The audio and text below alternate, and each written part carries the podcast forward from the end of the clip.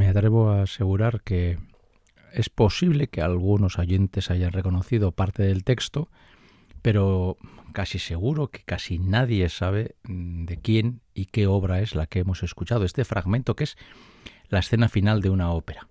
La ópera se titula Bodas de Sangre y eh, efectivamente hace referencia al texto que Federico García Lorca escribió en su obra dramática homónima, Bodas de Sangre. El compositor es un argentino. Eh, yo he de reconocer, porque a mí, vamos, yo soy bastante ignorante en esto de la ópera y cuando... Luego contaré cómo me, ilusioné con este programa, pero cuando empecé a buscar eh, óperas relacionadas con Federico García Lorca, de repente encontré esta ópera, Bodas de Sangre, de un compositor argentino que falleció a finales de los años 60, Juan José Castro, y del que reconozco yo no sabía ni de su existencia. Comencé a leer cosas de él, comencé a escuchar fragmentos de esta ópera, me pareció una cosa bastante fácil de escuchar y pensé que era una buena forma de comenzar este programa. Un programa en el que reconozco he puesto una especial ilusión.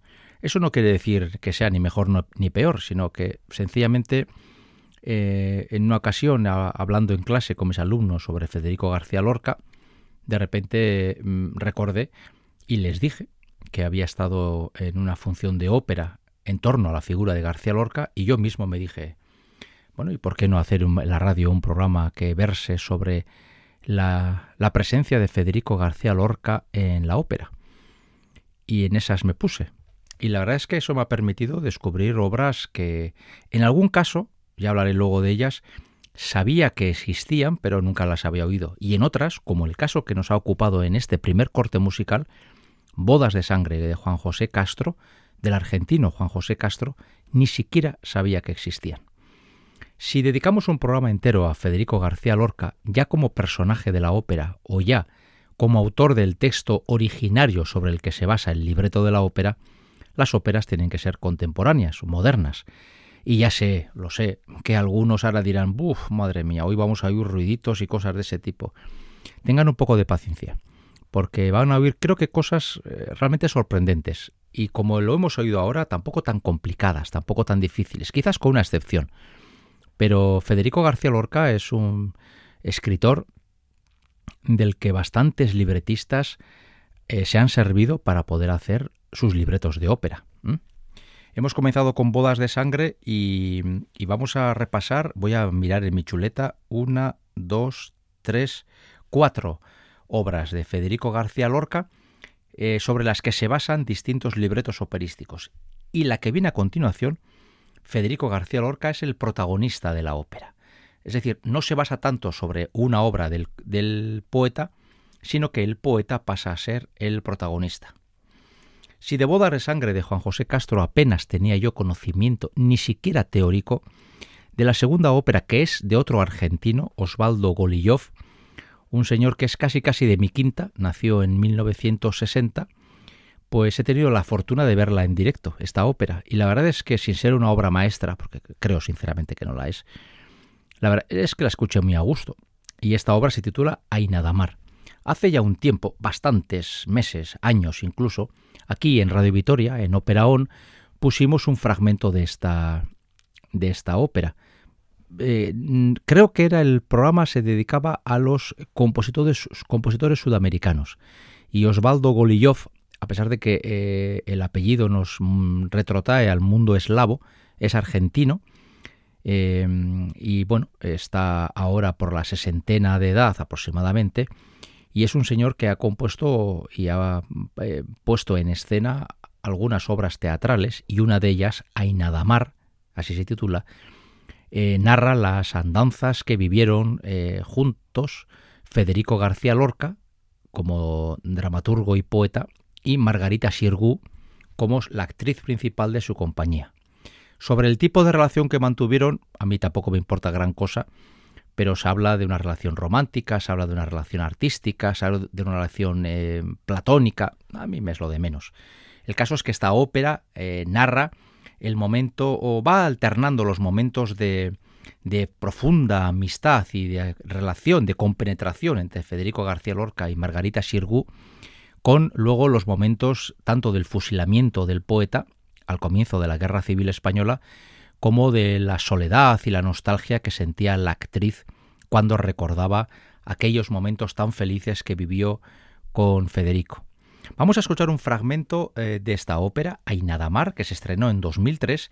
He de decir que la anterior, Bodas de Sangre, es de 1952, cuando en España se vivía un franquismo autárquico, eh, reaccionario y profundamente represor. Sin embargo, Ainadamar ya es del 2003 y vamos a escuchar este, este fragmento en la voz de la soprano Dan Upshaw y luego seguimos repasando óperas en las que los textos o la misma figura de Federico García Lorca tienen un gran interés.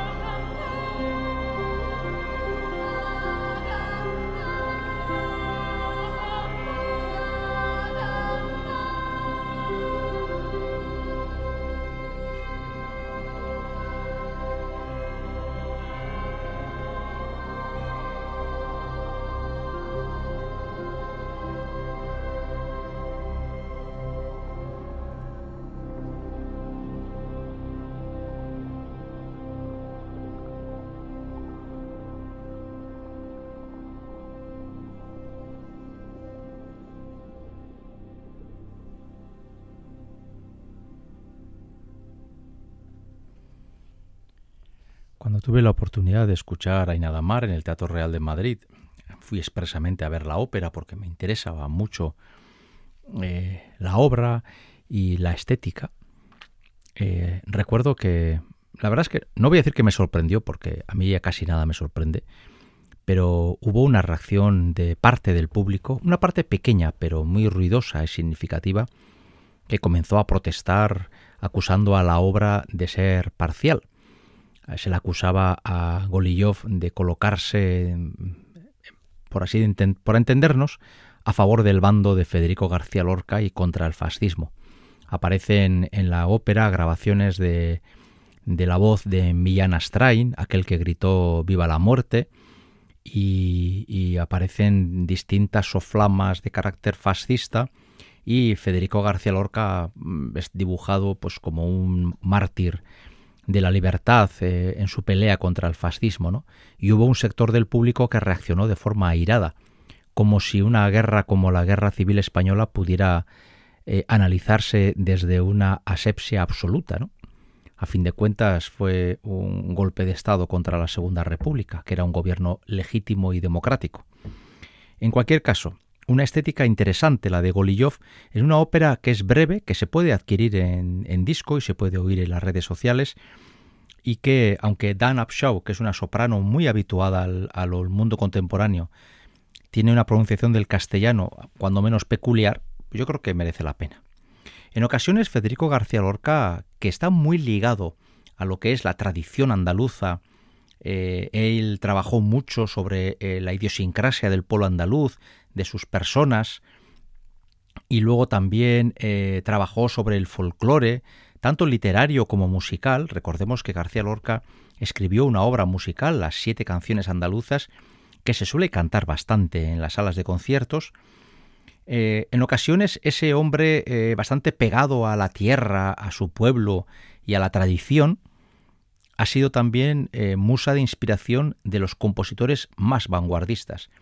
Ya he dicho que la música que vamos a oír, casi toda de ella, es relativamente sencilla de escuchar, quizás con la excepción que viene ahora, y es que uno de los enfants terribles de la música vanguardista de la década de los 60 fue Bruno Maderna, el italiano Bruno Maderna, un hombre del que yo conozco algunas de sus obras y la verdad es que hay que reconocer que este señor camina siempre por eh, itinerarios eh, terriblemente conflictivos, hace una música muy rupturista, que no es fácil de escuchar en primera instancia, y Bruno Maderna tiene una ópera que se titula Don Perlimplín, que hace referencia a un texto que es más, el subtítulo es más largo, Don Perlimplín y la, su boda con Belisa o algo así, y que es una ópera teatral, perdón, una obra teatral de Federico García Lorca y que ha servido para bastantes compositores.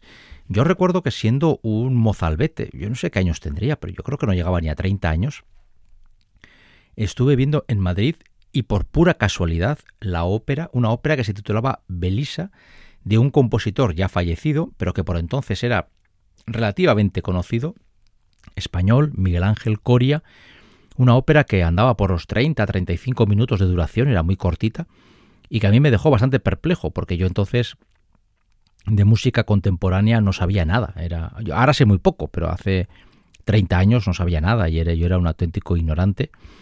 Y aquella obra me dejó bastante impactado, ¿no? Hoy seguramente si la volviera a escuchar me parecería muy sencillita y fácil de digerir. Desde luego, comparado con lo que oír ahora de Bruno Maderna, nada que ver.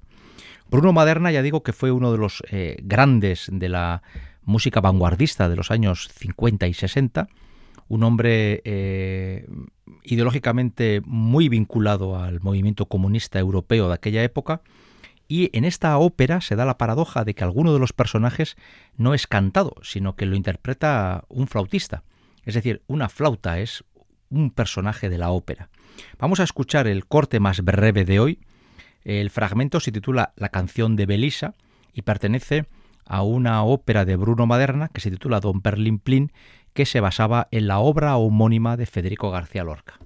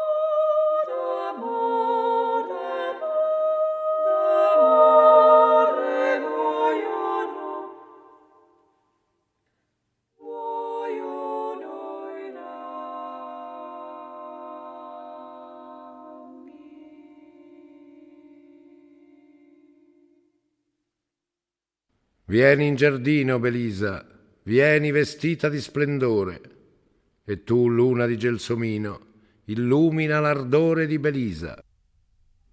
Bien, este era un fragmento de Don Perlimplín, una ópera de Bruno Maderna en la que hemos podido observar dos características bastante presentes en las obras teatrales de este compositor. Por un lado, la presencia, bueno, eh, el uso de la voz de una forma tampoco es tan radical. Eh, aquí hemos oído cosas bastante más radicales que esta, pero Bruno Maderna juega siempre con la, con la, mm, lo diré, con la tonalidad, con, una emisión peculiar. Eh, ahora estaba la canción de Belisa, la cantan dos voces distintas.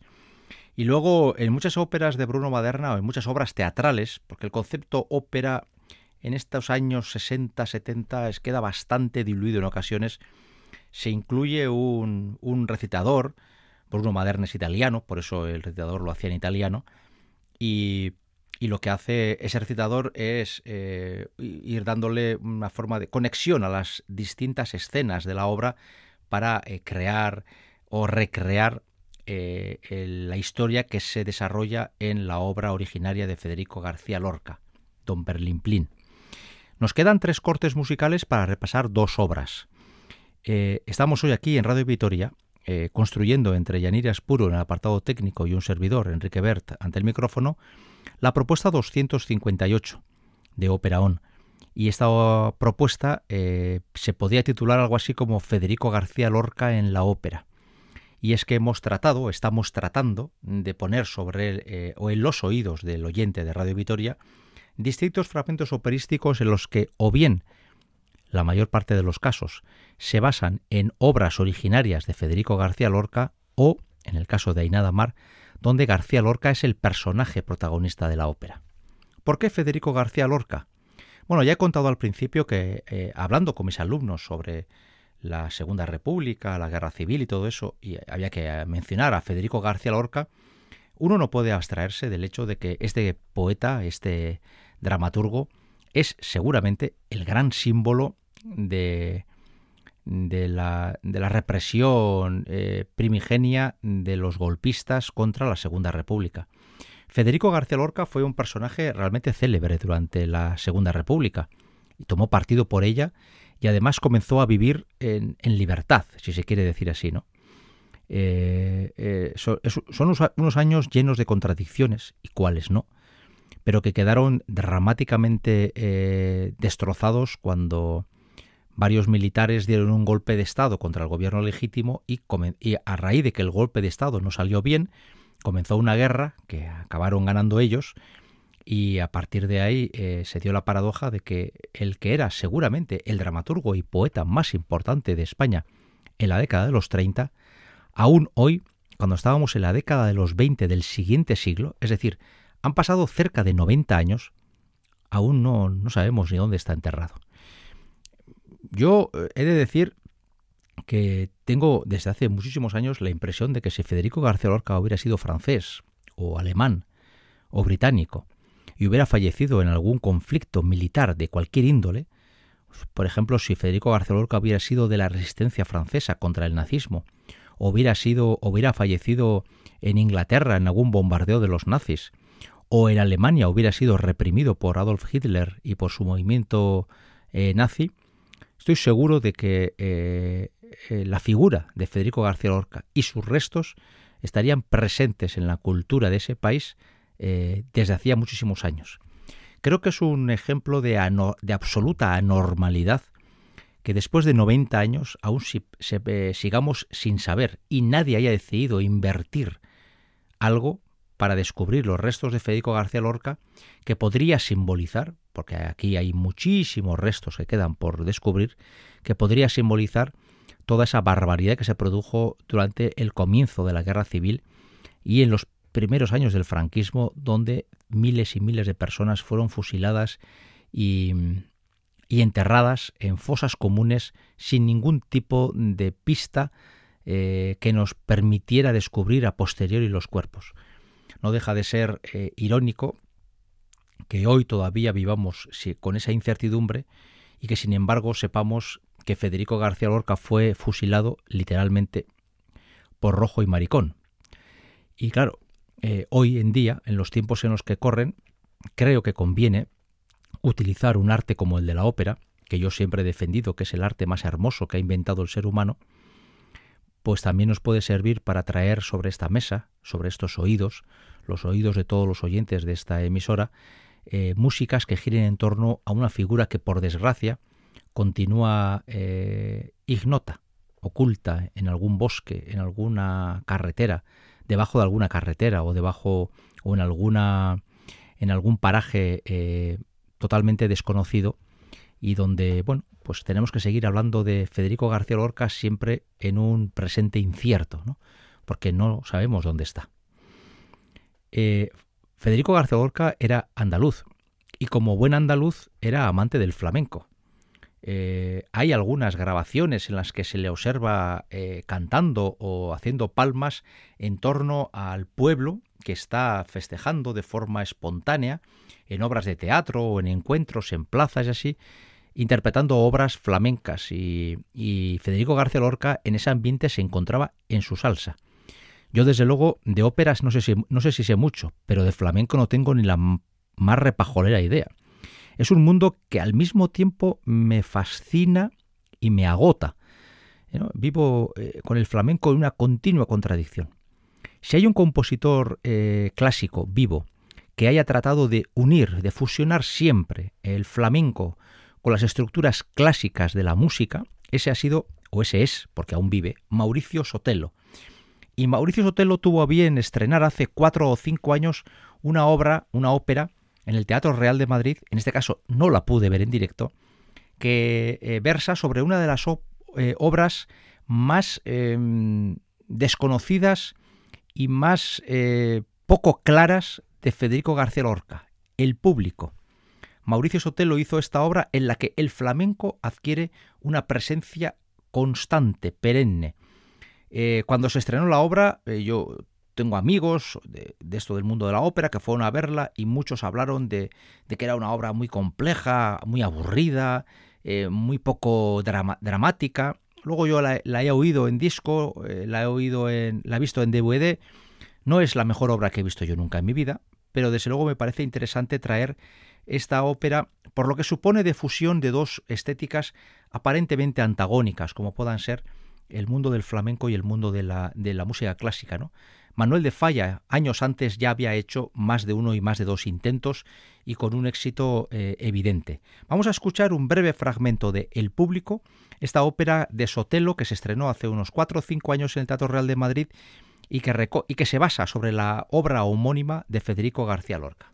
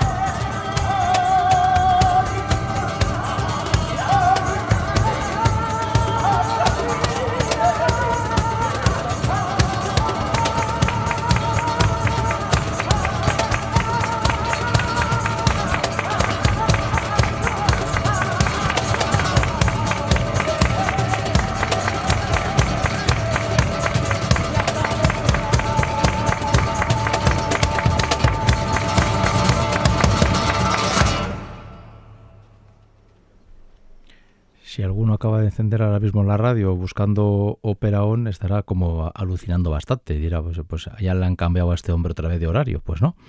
Esto es un fragmento de la ópera El Público, de Mauricio Sotelo, que se estrenó hace cuatro años y que, bueno, a lo que hace es eh, tratar de, y eso el compositor lo hace en muchas de sus obras, eh, tratar de fusionar el flamenco con las estructuras musicales clásicas más eh, tradicionales. Bueno, ahí está la propuesta. yo seguramente no será la estética que más me guste, pero desde luego aquellos que dicen que la ópera es eh, un señor gordo y una señora gorda diciendo cosas que nadie entiende, se dará cuenta a través de tantos y tantos programas que llevamos aquí en Radio Vitoria que las estéticas operísticas son muchísimas y que a poco que uno eh, arañe un poquito en lo que es el mundo de la ópera contemporánea, se descubren cosas como esta, muy interesantes. El compositor vivo, no, no voy a decir el, el, vivo más importante, pero uno de los compositores más importantes vivos actualmente es el alemán Aribert Reimann, autor de bastantes óperas, alguna de ellas con mucho éxito como la Medea o Lear. Y tiene este señor una ópera que se titula Bernarda Albas Haus, en alemán, es decir, la casa de Bernarda Alba. Y es que la fama de Federico García Lorca llega a, prácticamente a todo el continente europeo y Aribert Reimann en el año 2000 estrena esta ópera que curiosamente se estrenó en el Festival de Peralada en Cataluña. No, me negarán que no es una mezcla curiosa, ¿no? La obra originaria de, una, de un alemán que se basa sobre un andaluz que se estrena en Cataluña. Bien, pues vamos a escuchar un fragmento relativamente breve de esta ópera de Reimann que se basa sobre la obra que quizás es la obra más conocida de Federico García Lorca, ¿no? La casa de Bernarda Alba, Bernarda Alba's House. Vamos a escuchar la escena final y vamos ya directamente hacia el final de nuestro programa también.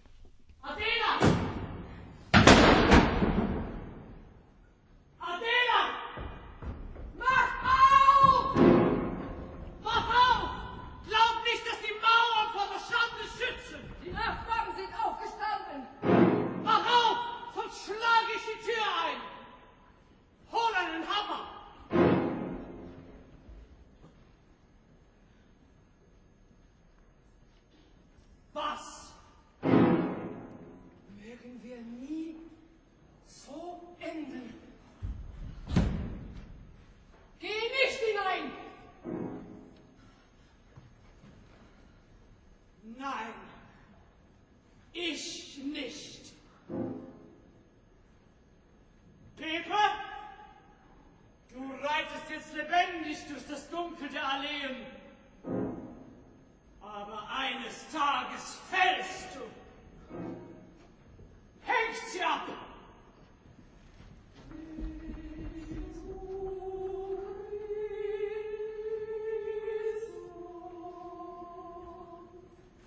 Meine Tochter. ist als Jungfrau gestorben.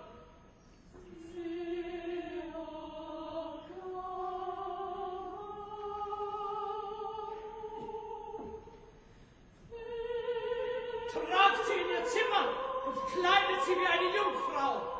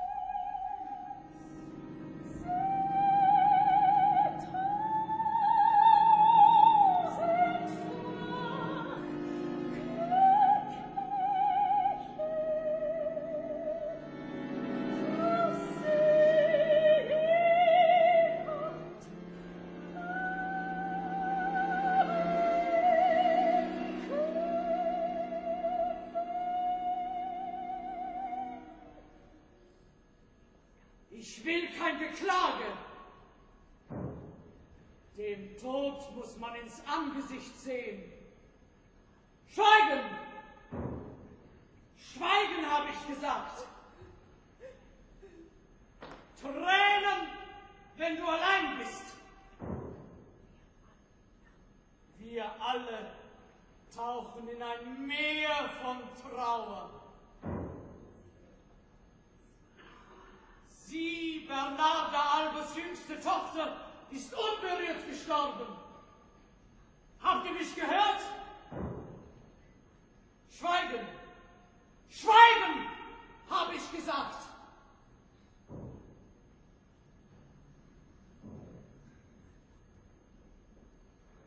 Schweigen!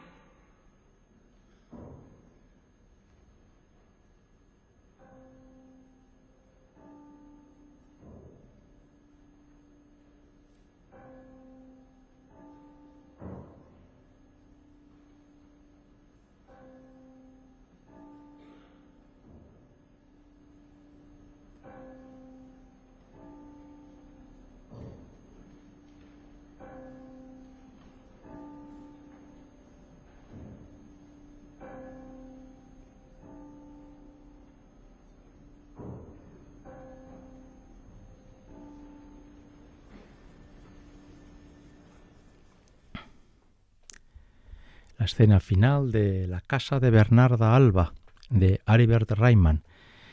Y vamos a terminar ya el programa con el corte musical más largo que le quiero dedicar a una ópera que he tenido la fortuna de ver en el Teatro de la Zarzuela y es una de las óperas contemporáneas más interesantes que yo he podido escuchar. Es también La casa de Bernarda Alba, en este caso en el castellano original.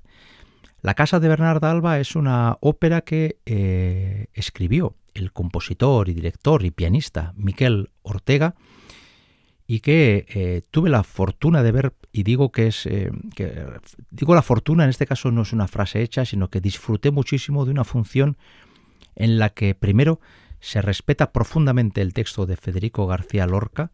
Eh, todos todo el mundo todos los críticos subrayaron la profunda literalidad del libreto operístico y luego eh, la ópera narra con cierta crudeza eh, la situación que vive la familia de Bernarda Alba. ¿no? Ya se sabe que esta historia narra la profunda opresión en la que viven, en la que vive una familia compuesta por mujeres y que, bueno, a raíz del obligado luto tras el fallecimiento de, del padre de la familia, pues las hijas, la viuda y las hijas están condenadas vivir recluidas y observando un rigurosísimo luto y por lo tanto privándose de muchas cosas, entre ellas del amor, de la alegría, de la alegría de vivir y de la alegría de las pequeñas cosas.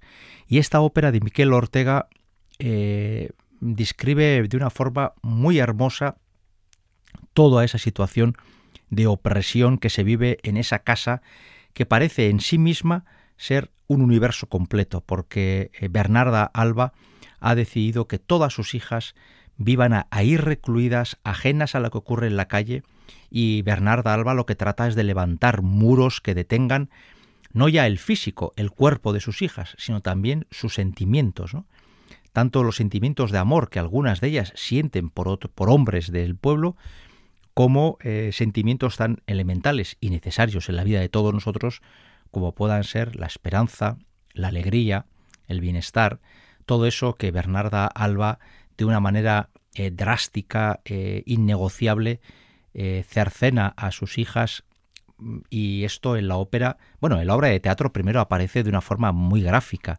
es muy rotunda, muy, muy categórica, ¿no? Federico García Lorca retrata perfectamente esa Andalucía sometida al cristianismo o al catolicismo más ortodoxo ¿no? y más castrante que uno pueda imaginar. Pero es que Miquel Ortega en esta ópera también lo consigue. Eh, el lenguaje estético es muy accesible, es una ópera muy fácil de escuchar y muy disfrutable y muy recomendable. Y no sé si algún día habrá algún tipo de grabación discográfica o videográfica de la misma, pero creo que sería muy importante porque me parece una de las obras más relevantes que he escuchado como estreno en los últimos años, en los últimos bastantes años. Eh, además, esta obra tiene un punto de originalidad y es que la criada Poncia la interpreta un hombre. Y vamos a escucharle ahora, porque el fragmento de esta ópera, La casa de Bernarda Alba, es un fragmento de esta ópera que dura casi diez minutos. Berna Perles, Luis Cansino y otros cantantes aparecen en este fragmento y con este fragmento cerramos este programa 258 que hemos construido en torno a la figura de Federico García Lorca y la ópera. en la confianza de haberles hecho pasar un buen rato y de haberles descubierto músicas y compositores infrecuentes incluso en este programa. Hasta la semana que viene.